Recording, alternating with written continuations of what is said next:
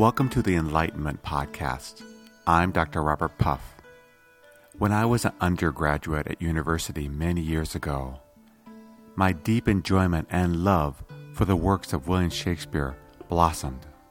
I had the privilege of taking a Shakespearean class, and then one summer, during my undergraduate years, I was able to travel through Europe very inexpensively on a bike and a Ural pass, and got to see the great sights of Europe. But the one that I remember most was going to Stratford upon Avon and watching a William Shakespeare play. I don't know where my passion and my love for his plays came from, but it has been a deep part of my life, and his writings have taught me many things. But when I was in England many years ago for the first time, and I was standing in the back, watching the play As You Like It performed not far from the birthplace of William Shakespeare, these are the words I heard. "All the world's a stage, and all the men and women merely players. They have their exits and their entrances, and one man in his time plays many parts, his acts being 7 ages. William Shakespeare goes on to describe the 7 ages that humans go through from birth to death. But his words are not merely those of a playwright. His words are those of an enlightened being, because he describes who we are. Everything is one. There can only be that which is permanent, and that which is permanent has always been and always will be.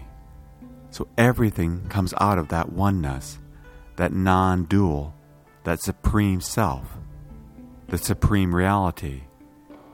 Anything which is impermanent will change. It won't last. It cannot be that which is real. It can only be a reflection, or in this case, it can only be a play that we're playing. And it's being played so well that we've forgotten that we're the director, we're the players, we're the stage, we're the words, we're everything. But we've forgotten that, and because of that, we suffer. But if we awaken to the reality that life is but a stage on which everyone is playing their parts, and all we are is a witness to that play, then the suffering ends, because we may roar out with laughter during the happy parts of our life play, and we may cry out with pain during the suffering parts of our life play. But we stand back and we realize it's just a play.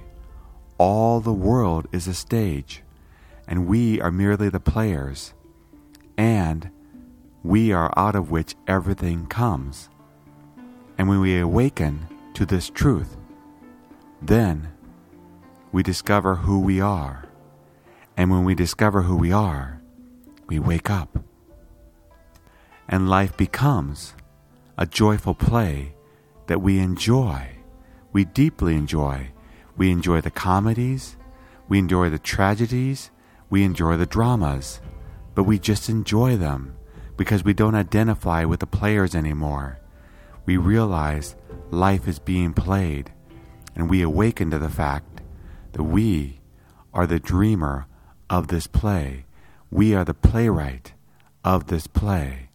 We wake up to the fact that we are William Shakespeare of the universe, and that all we have to do is play our part, witness who we are, and enjoy the journey of life, which has gone on forever, will go on forever.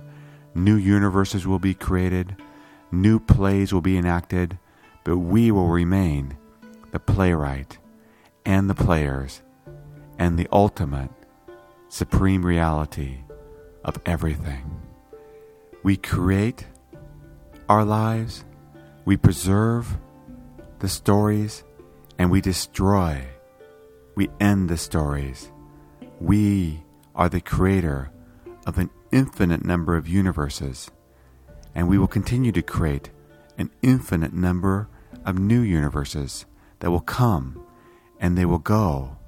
But when we identify with ourselves as out of which everything comes, then we awaken to who we are.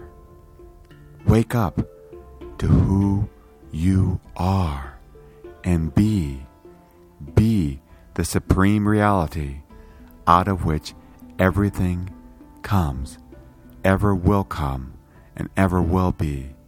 Because the only thing that can ultimately be is that which is permanent.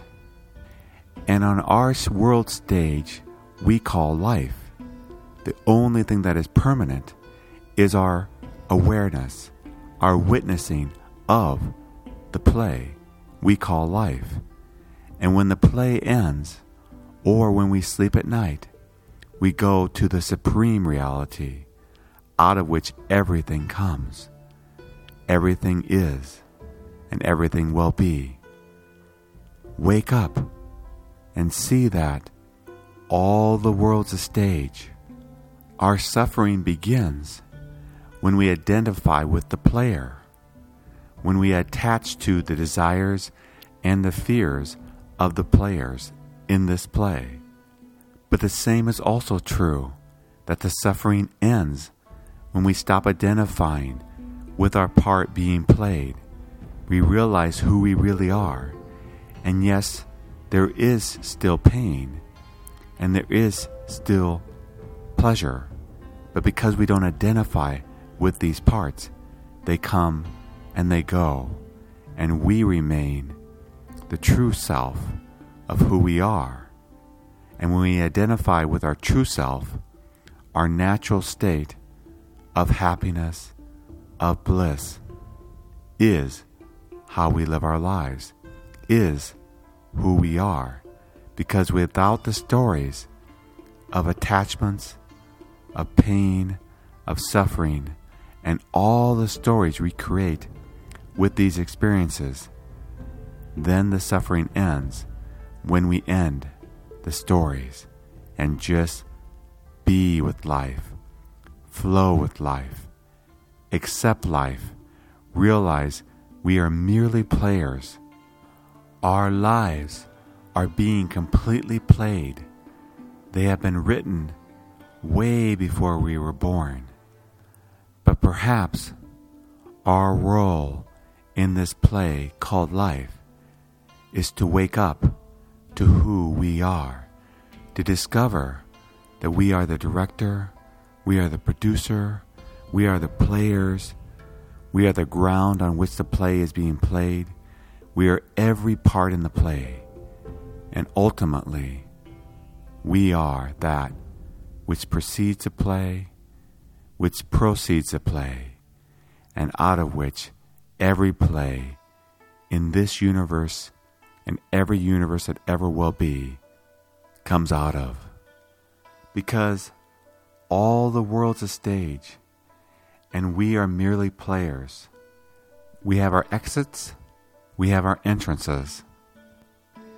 We are playing all the parts of the play, but all the world's a stage.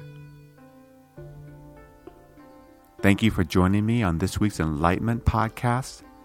If you'd like to learn more about the world of enlightenment, please go to www.enlightenmentpodcast.com. That's enlightenmentpodcast.com. If you'd like to contact me directly, my email address is drpuff@cox.net. Until next time, just be.